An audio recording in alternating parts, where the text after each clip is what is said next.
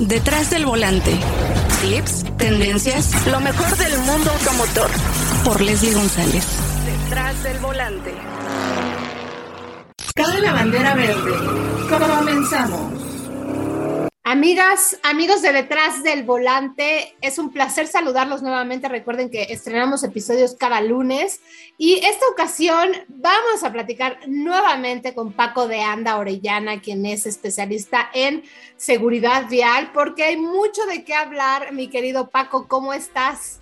Un gusto saludarte, Leslie. Muchísimas gracias por la invitación. Muy bien, gracias. ¿Tú qué tal? ¿Cómo estás? Muy, muy bien. Y pues eh, ya, bueno, con mucha información, obviamente, de la industria automotriz, pero pues se celebró, ¿no? Apenas en marzo la votación a favor de la Ley General de Movilidad y Seguridad Vial en la Cámara de Diputados, pero híjole, yo creo que hay tanto por hacer, Paco.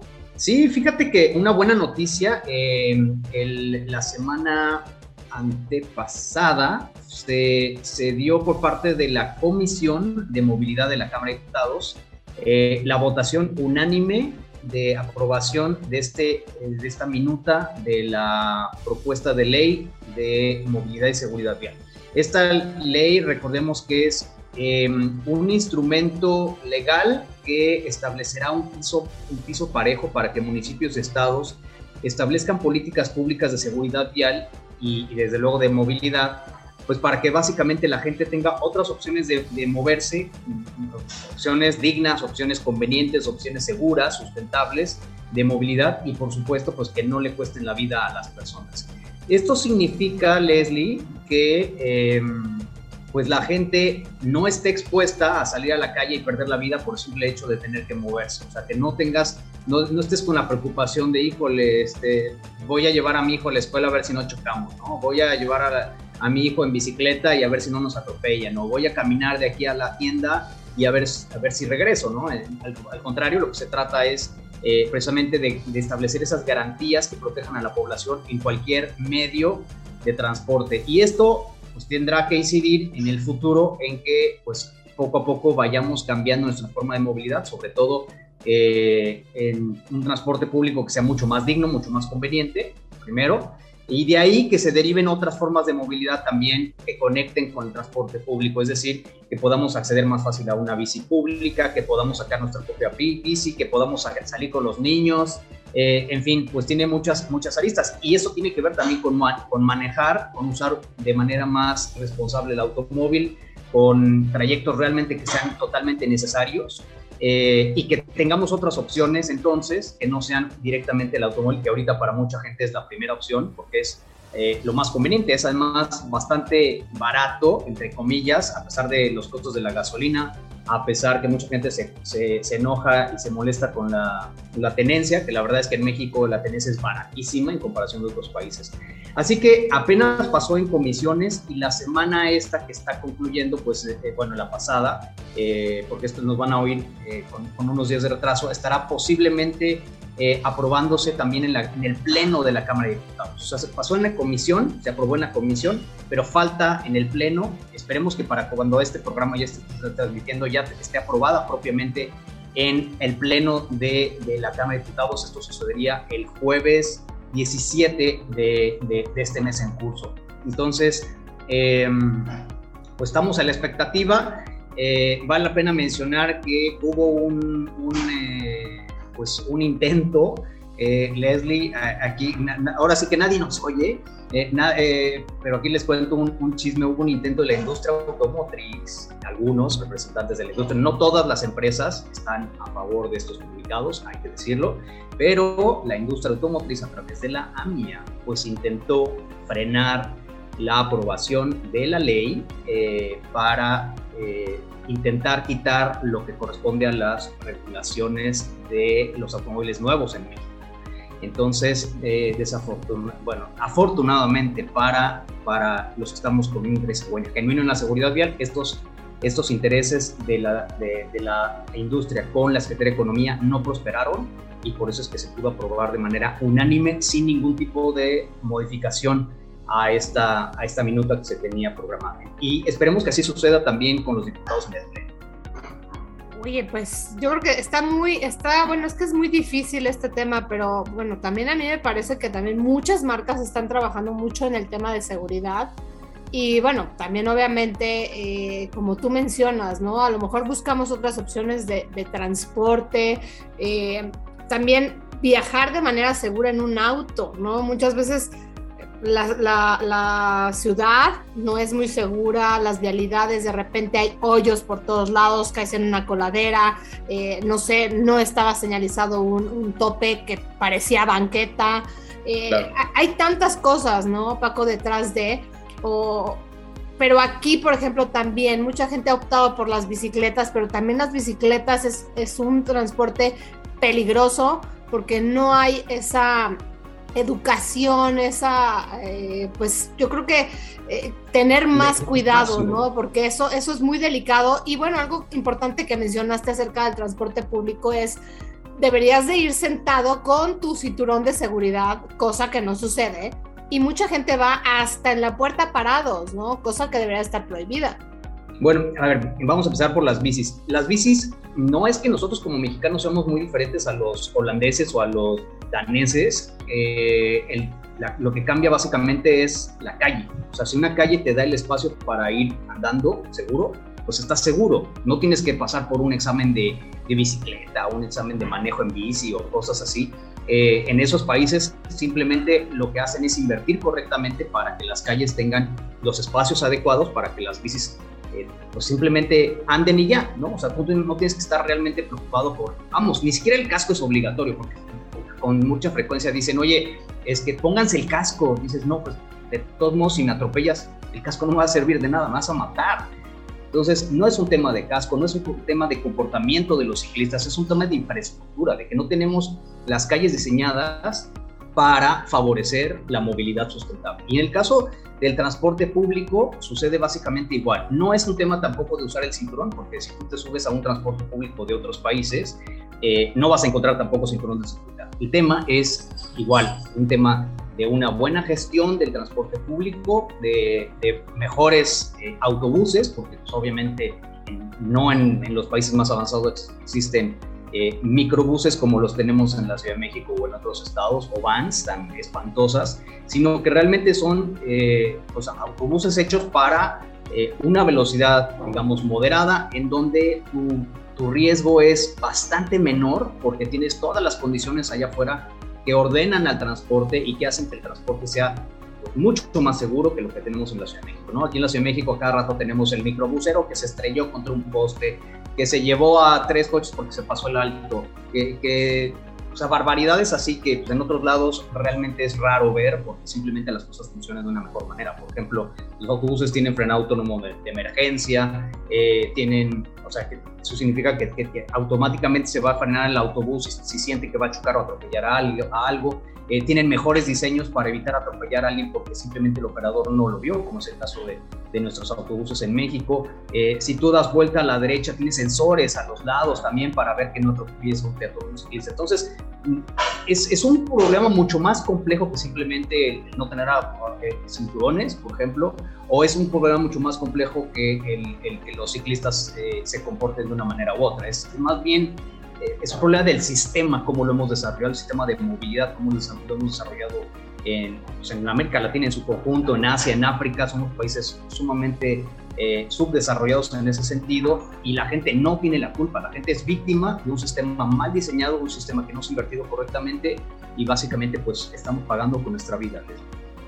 Así es, y bueno, yo creo que también eh, falta mucho trabajo en México, como lo mencionas, también eh, por ejemplo, los vehículos autónomos, ¿no? Eh, hay vehículos ya en el mundo que pueden eh, manejarse solos y aquí en México pues difícilmente puede suceder porque si no están marcadas las líneas de, de los carriles, pues no puede suceder todo esto, Paco. Yo creo que urge, urge, pues no nada más el tema de esta ley, sino que trabajar, ¿no? Trabajar de manera conjunta para que tengamos un mayor acceso a vehículos con mejor calidad, obviamente como lo que tú estás diciendo, pero yo también sé que muchas marcas, pues sí trabajan mucho en el tema de seguridad, ¿no? En el tema de seguridad de peatones, en el tema de seguridad cuando vas adentro del auto, porque bueno, ya tienes muchas bolsas de aire, pero también como usuario tienes que buscar eh, una opción también diferente, pero sabemos que en México también el tema es el precio, ¿no? Muchas veces más equipamiento significa más costo y pues obviamente no se puede acceder a ese tipo de cosas, ¿no? Entonces, aquí, ¿qué podrían hacer o qué se puede hacer eh, en términos generales aquí en México? Porque pues me parece que es mucho trabajo lo que se necesita en infraestructura y obviamente trabajando de la mano con las marcas. Sí, a ver, eh, igual vamos por partes. Yo creo que hay varias marcas que sí han hecho, como tú bien dices, lo, propio, eh, entre ellas dos que han sido líderes o han estado al menos en los primeros lugares en ventas. Y, hay que decirlo, eh, son Volkswagen y son Nissan, me parece que son ejemplos de, de, cómo han cambiado sus vehículos, que muchos de ellos eran cero estrellas, que hoy prácticamente todos tienen ya control de estabilidad, eh, más de cuatro bolsas de aire y cosas así. Entonces, eh, sí hay cambios importantes que se han visto desde la propia, eh, la propia dirección de, cómo han llevado la empresa en México. No así en otros países de Latinoamérica, no así en otros países de, de, Asia o de África. Pero en el caso de México me parece que hay esas dos marcas, yo creo que han reaccionado favorablemente. Otras, otras no, otras están defendiendo en contra de estas regulaciones eh, sobre todo las tres americanas están en contra, por ejemplo, del estándar de protección a peatones, que eso implicaría que las pick-ups grandes, básicamente, no pudieran ser como tal, ¿no? Las SUV grandes tampoco podrían tener esos diseños frontales tan agresivos con los peatones, tendrían que tener eh, formas un poquito más a la europea, a la japonesa, eh, es decir, vehículos mucho más amigables al impacto con el peatón. Eso es lo que implica el estándar de protección de peatones que si tú le pegas un peatón, lo proteges con el propio diseño del vehículo. Pero en el caso de las marcas americanas, pues tenemos estas grandes camionetotas que eh, pues tienen un poco, no, no, un poco, un mucho del, del, macho style, de, de, estos frentes grandototes y, con mucho poder. Pues, si, si, tú lo comparas con las mismas pickups de hace 30, 40 años, no tiene nada que ver, ¿no? Una camioneta que me pesaba posiblemente apenas un poco más de una tonelada y ahorita tenés camionetas eh, que siguen con esta misma eh, marca, o sea, el modelo, pero ya ahorita pesan cerca de dos toneladas, más, de dos toneladas incluso. Entonces, ahí es donde, donde las marcas americanas han frenado, por ejemplo, ese punto en particular, el estándar de protección, de protección a peatones. Ahora, ¿qué, qué podemos hacer eh, en, el, en, el, como consumidores? Pues yo creo que apoyar que se, se regule más. O sea, el, consumidor raramente, con mucha dificultad, va a pagar o a buscar por sí mismo el que un vehículo tenga más seguridad y pagar por eso. Entonces, los países más avanzados lo que hacen simplemente es regular. Entonces, al, al, a la industria la obligan y todos los vehículos deben tener un mínimo de, estándar, de, sistemas de seguridad, ¿no? Mínimo de bolsas de aire, mínimo de controles de, no sé, por ejemplo, control de estabilidad, el ABS en su momento, etcétera.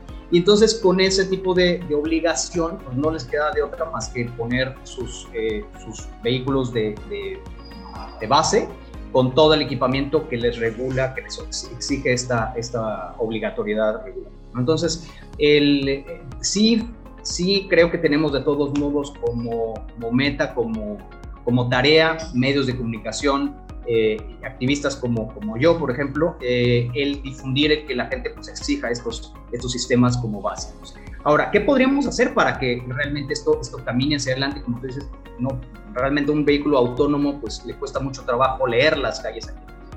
Eh, yo creo que primero es apostar o invertir de manera adecuada y hacer que así, así suceda en los gobiernos para una movilidad mucho más eh, sustentable, o sea, mucho más eh, eficiente, mucho más armónica, que fomente una movilidad mejor entre los, entre, entre los usuarios.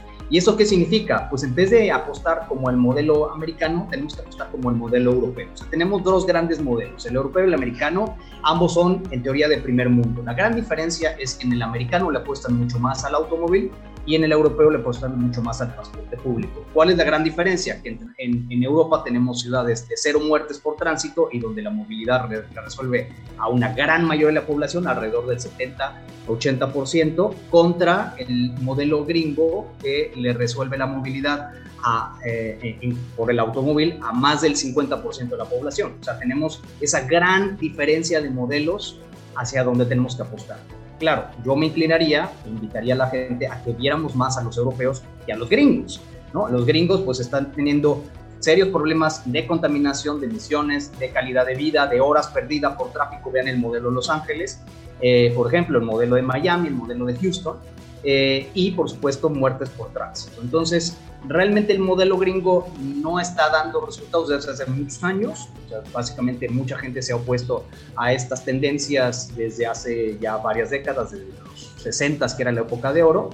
Eh, y en Europa pues, se dieron cuenta que no, valía, no valía la pena transformar las ciudades para dar más calidad al automóvil, porque simplemente siempre va a haber más automóviles. Entonces, por más segundos pisos que tú tengas, por más eh, que tú construyes a favor del automóvil, se va a saturar. Entonces, la apuesta tendría que ser, si nosotros queremos realmente tener una vida con una calidad más o menos, pues apostar favorablemente a un transporte más sustentable, como es el caso de Europa. Entonces, creo que la apuesta entonces hacia el, hacia el vehículo autónomo no es tan, eh, ¿cómo se puede decir?, tan clara en función de, de, que el automóvil sería aquel, aquel que nos salve, el, automóvil autónomo, autónomo, sino más bien un transporte sustentable que incluya el automóvil autónomo.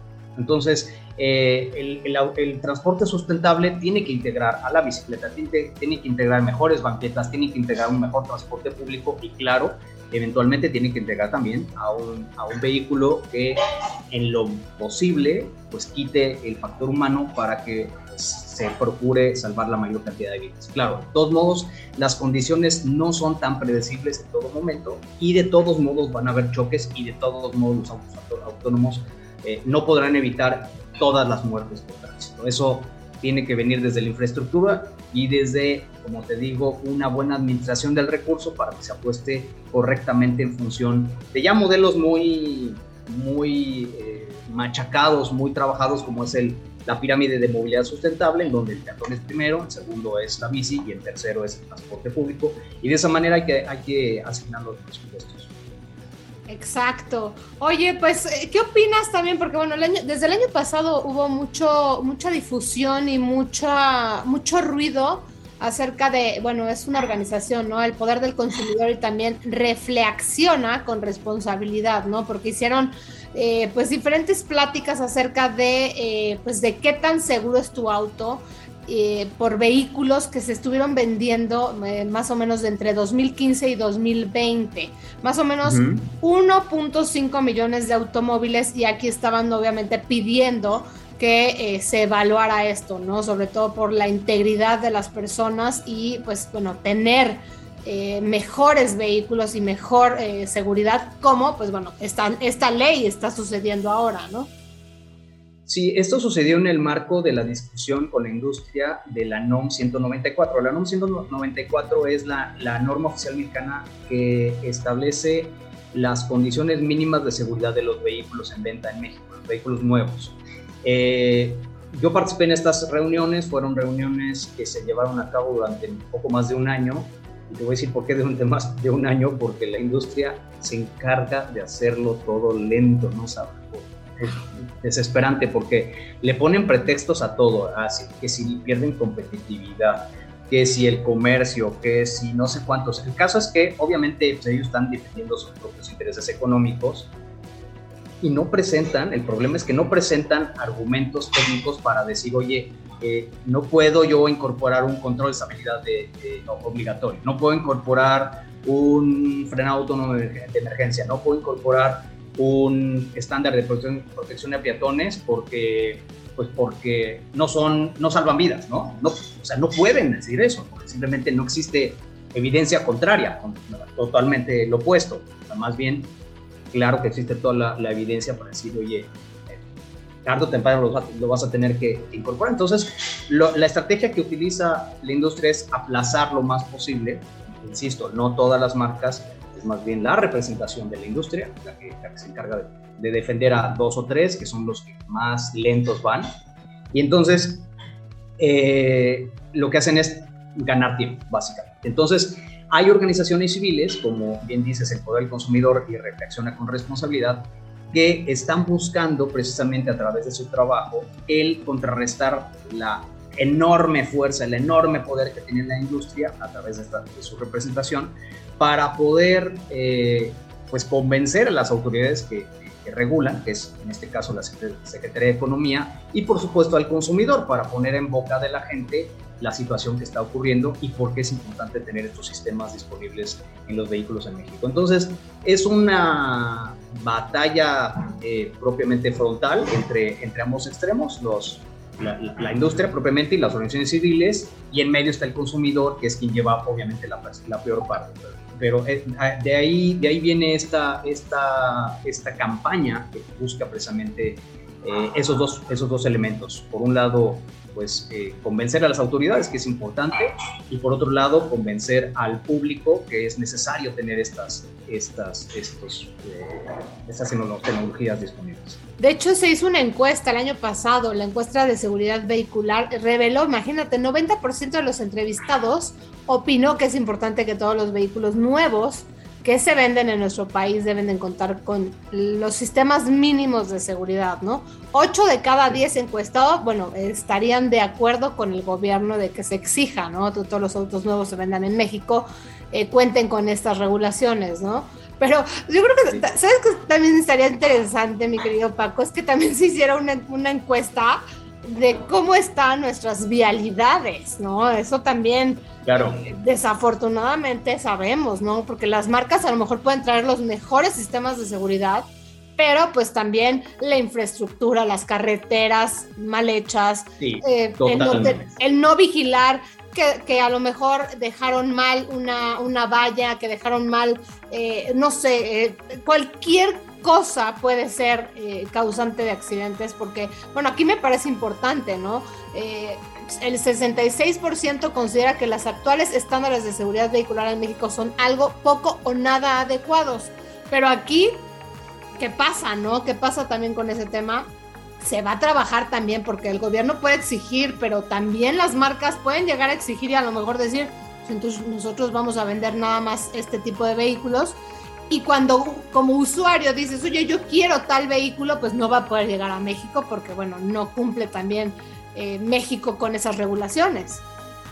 Claro, hay, totalmente de acuerdo y, antes que los automóviles tienen que estar las calles en buenas condiciones. Totalmente de acuerdo. Y para eso es precisamente la ley de movilidad O sea, si, si, si una, un municipio, un estado, eh, en el momento que ya esté publicada la, ley no cumple con ciertos preceptos para que efectivamente las calles estén en las condiciones, para que haya las banquetas, para que haya las ciclovías y para que básicamente las cosas vayan moviéndose mejor, caminando un poquito más hacia ese sentido, eh, pues no tiene, no tiene, vamos, ningún, prácticamente ningún caso que tengamos entonces vehículos que sí tienen todo y personas que son súper conscientes porque el tablero de juego, la infraestructura, está mal. Entonces, ese es el punto de partida, definitivamente. Pero antes del punto de partida de, la infraestructura, pues tenemos que tener gente que tome las decisiones correctas, que invierta correctamente. De la importancia de estos funcionarios que sean conscientes, que entiendan de, movilidad y que, inviertan correctamente, que pongan los billetes primero en infraestructura. Completamente de acuerdo contigo. y el problema es que nadie ha hecho una evaluación tan integral de las calles. O sea, no tenemos eh, organizaciones que estén diciendo, a ver, eh, por ejemplo, se han muerto tantas personas en periférico. ¿Cómo? O sea, ¿por qué? En circuito interior, en viaducto, en la carretera eh, México-Puebla, la motociclistas que se están muriendo en la de Cuernavaca. ¿Y qué haces? O sea, ¿qué hace el gobierno? Nada, no está haciendo nada, prácticamente nada. realmente se está muriendo alguien y no hay una respuesta de decir, a ver, si se murió alguien en este punto es porque en ese punto está sucediendo algo, no es porque la gente se vuelva tonta en ese lugar, ¿no? Y si, si es además con mucha frecuencia, pues por más razón. ¿Qué me dices de la carretera de Toluca? te tiro por viaje, los camiones se quedan sin frenos en zonas donde dices, a ver, ¿por qué se están quedando sin frenos? ¿Qué falta hacer? Exacto. Exacto, exacto. Tenemos clarísimo dónde están nuestros puntos negros o nuestros tramos de concentración accidentes. Está clarísimo. Pero el problema es que como no hay, para empezar, no hay voluntad política, tampoco hay la visión y tampoco hay la lana. Entonces, todo está fallando dentro de la administración pública, entonces no están asignando los presupuestos para ir corrigiendo lo que ya esté mal o para ir diseñando y construyendo lo que se necesitaría para que esas cosas no, no, sucedieran en el futuro. O sea, no estamos, no se ha previsto que la gente de todos modos va a chocar. Entonces ahí tienes gravísimos accidentes en, en, todos estos lugares, carreteras, vías rápidas, incluso ejes viales, que son de los que más concentran choques. Y pues nada, se muere la gente y, y ¿qué dicen las autoridades? Buscaremos responsables, se, se deslindarán, me encanta esa frase, se deslindarán responsabilidades. Y, o sea, se queda en la, justicia, que ya sabemos cómo funciona la justicia en México, pero no se resuelve nada, o sea, no se corrige lo que esté sucediendo, lo que esté allí mal y cómo podemos evitar que la gente, a pesar de tener un choque, no se mate, no pierda una pierna, no quede con una discapacidad para toda la vida. Entonces, totalmente de acuerdo contigo, el primer paso es la infraestructura, pero antes de tener la infraestructura tenemos que tener la gente capaz, la gente visionaria, la gente con la lana, eh, con los presupuestos para que pues, sí, tenga, tengamos unas buenas calles en donde sí, efectivamente tengamos buenos coches y después de todo eso tengamos buenos usuarios. Pero es un proceso. Y aquí, por ejemplo, ¿qué pasaría? O sea, ok, está la ley, pero también, este, ¿cómo se vigilará o cómo se, se, se tendrá eh, pues a lo mejor como, como yo como usuaria, ¿no? Estoy reportando alguna vialidad que pues ya lleva muchísimos accidentes. ¿Dónde se puede hacer todo eso? O sea, que la gente sepa. No hay todavía ningún mecanismo tal cual que te permita tener como tal ese proceso de, ah, tengo la denuncia de, de Leslie González, ¿qué hacemos aquí? ¿no? no hay, no hay eh, desafortunadamente esa, ese oído que nos permita eh, denuncia. Hay algunos mecanismos y algunas metodologías eh, que se pueden utilizar, por ejemplo, desde la denuncia de los propios niños, por ejemplo, en sus, zonas escolares, ¿no? O sea, que los niños levanten una, un reporte con fotografías, con sus propias reflexiones, reflexiones propiamente y se los entregan al, al alcalde o la alcaldesa local y, él o ella pues eh, destina lo que sea necesario para corregir ese espacio escolar, ¿no? Por ejemplo. Pero no hay algo así como, oye, tengo esta carretera tan peligrosa, arréglenla. No, o sea, como tú sabes, sucedieron estos, estos accidentes de motocicletas en la México Cuernavaca el año pasado. ¿Y qué, todos los años, ¿no? Todos los años, claro, casi casi todos los fines de semana, ¿no? O sea, de hecho, todos los fines de semana salen a, echarse sus carreritas, porque para eso es esa carretera. Lo estoy diciendo de manera sarcástica, obviamente. Eh, ¿Y qué se ha resuelto? ¿Qué, ¿Qué, medidas tomó Capufe? ¿Qué medidas tomó la, la, la, Guardia Nacional? Cero, cero. No hubo ningún operativo, ninguna medida. Lo que hubiera hecho yo es, a partir de, de ese día, al, al, fin de semana siguiente, no pueden entrar motocicletas de más de 600 centímetros cúbicos. Lo siento. O sea, así es como un castigo. Quieren salvar su vida, no, no, no, va a ser aquí, ¿no? Entonces, a lo mejor trato con Ocesa y nos vamos al autódromo y se los abrimos cada X tiempo, no sé, pero no en las carreteras, no donde estén poniendo en peligro a otras personas que nos estén poniendo en peligro a ellos. Exacto, pero bueno, es que, es que tiro por viaje, eh, Paco, en el periférico te encuentras motos de baja cilindrada. ¿Y dónde están los policías? ¿Dónde? Nadie, nadie reporta nada. Ayer me pasó en la escuela de, mi hijo formada, el policía le, estaba diciendo una motocicleta, le estaba diciendo de cosas de la fila de la, de la escuela y no traía ni siquiera casco el chavo y venía con otra persona. O sea, yo decía, bueno, ¿cómo eres capaz de decir que algo está mal de la fila de un, de un colegio donde vamos, estamos formados, donde siempre se forma uno? y, qué cinismo, ¿no? O sea, es que falta demasiadas cosas, ¿no? Pero, pues bueno, también está el actuar en uno, yo creo que también para hacer un México diferente, para tener obviamente acceso a otros, a otro tipo de, de seguridad con los vehículos, pero primero, como lo dijiste, a mí me gustaría ver las vialidades mejor hechas, eh, pavimentadas, las luces, o sea, porque también hay vialidades que no tienen luces y tienes que estar con las luces altas y obviamente vas afectando a los, a los conductores contrarios, ¿no? Hay tantas cosas, Paco, de verdad que, que pues urge hacerse en todo, en todo México, ¿no? Sí, el tema de las motocicletas, de los motociclistas es un tema básicamente de falta de, de regulación del uso de la motocicleta. O sea, el que, el que la gente esté adquiriendo cada vez más motos tiene que ver con una falta de gestión del uso de la moto y eso está directamente relacionado, por ejemplo, la falta de opciones de movilidad, otra vez.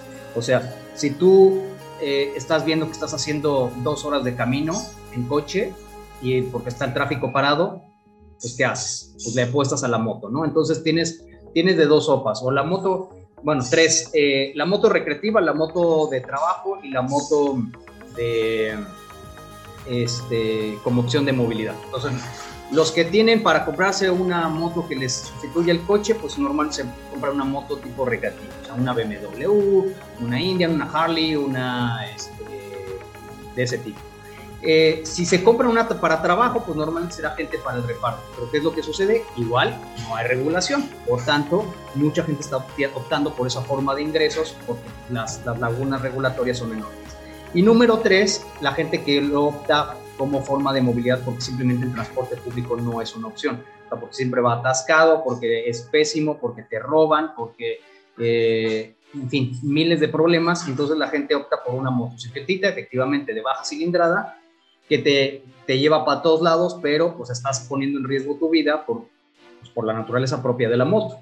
Y tampoco hay una regulación sobre las, la, la, tecnología de las motos. Pues las motos en México no tienen ABS por obligación y otros, otros sistemas que podrían estar ayudando. La calidad de los cascos es otro tema. Entonces, es un, es un problema de gestión de la movilidad en su conjunto. O sea, si te fijas, todo está relacionado y todo apuntaría al final a que el responsable es una autoridad básicamente ausente, es una autoridad que no está metiendo las manos donde le corresponde porque número uno no lo entiende, no tiene la visión, número dos, y número tres, porque no tiene la lana y no tiene interés en ponerle la lana que corresponda. Efectivamente, un tema de infraestructura, pero insisto, yéndonos un pasito para atrás, es un tema de las autoridades propiamente que no las hemos tenido a la altura de pues muy bien, Paco, muy interesante, muy interesante siempre platicar contigo de este tema de, seguridad vial y me pareció, me pareció muy importante platicar sobre esta ley, eh, pues que, se estuvo mencionando, ¿no? Los primeros días de, de marzo. Así es que, pues interesante todo lo que veremos y esperemos, ¿no? Esperemos más noticias y pues a ver qué pasa en abril, ¿no? Después de Semana Santa, porque bueno, sabemos ahí que también eh, viene esta parte de que pues muchos usuarios usan las, las carreteras y desafortunadamente pues ahí es donde empiezan más accidentes, ¿no? Que ya, ya empiezan las campañas, esto de, las carreteras de, de, cuidarte, ¿no? Cuidarte cuando te vas eh, de vacaciones, así es que te agradezco muchísimo Paco de Anda Orellana, quien es especialista en seguridad vial, pues ya estaremos platicando nuevamente contigo. Eh, pues si tienes más información eh, de primera mano, ya sabes dónde, dónde puedes eh, hablarnos de todos estos temas. Agradecidísimo, Leslie, como siempre. Y sí, efectivamente, ya se viene Semana Santa. Tres consejos muy rápidos. normalmente nos, avientan como mil consejos, entonces, que no tomes, que no manejes cansado, que no este, comas mil cosas, no uses el celular. Bueno, yo les voy a dar tres, porque las campañas de muchos factores de riesgo nunca funcionan, nunca te acuerdas qué tanto te dijeron. Yo nada más les voy a decir tres. Número uno, velocidad. La velocidad, recordemos, es la madre de todas las muertes Entonces, siempre manejar a una velocidad adecuada a las circunstancias, que eso normalmente es incluso menor a los límites de velocidad. Velocidad adecuada. Número dos, cinturón de seguridad en todas las plazas, todas las personas deben usar los cinturón de seguridad y los niños con. Entonces, velocidad, cinturón y por último, por último, por último, recuerden que hay que regresar vivos a casa, por favor. Entonces, fomentar una buena convivencia entre todos los usuarios. No corran, eh, pónganse el cinturón y buena convivencia entre todos. Mil gracias, Leslie. Te mando un fuerte abrazo. Tenemos una cita cada semana para que seas mi copiloto y conozcas más de los autos que llegan a México. Sígueme en Instagram, arroba detrás del volante por Leslie y léame en la revista Líderes Mexicanos. Nos vemos en el siguiente episodio. Disfruta tu auto al máximo.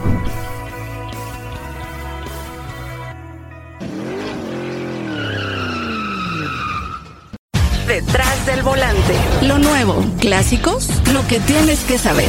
Nos escuchamos la próxima semana. Detrás del volante. Por Leslie González.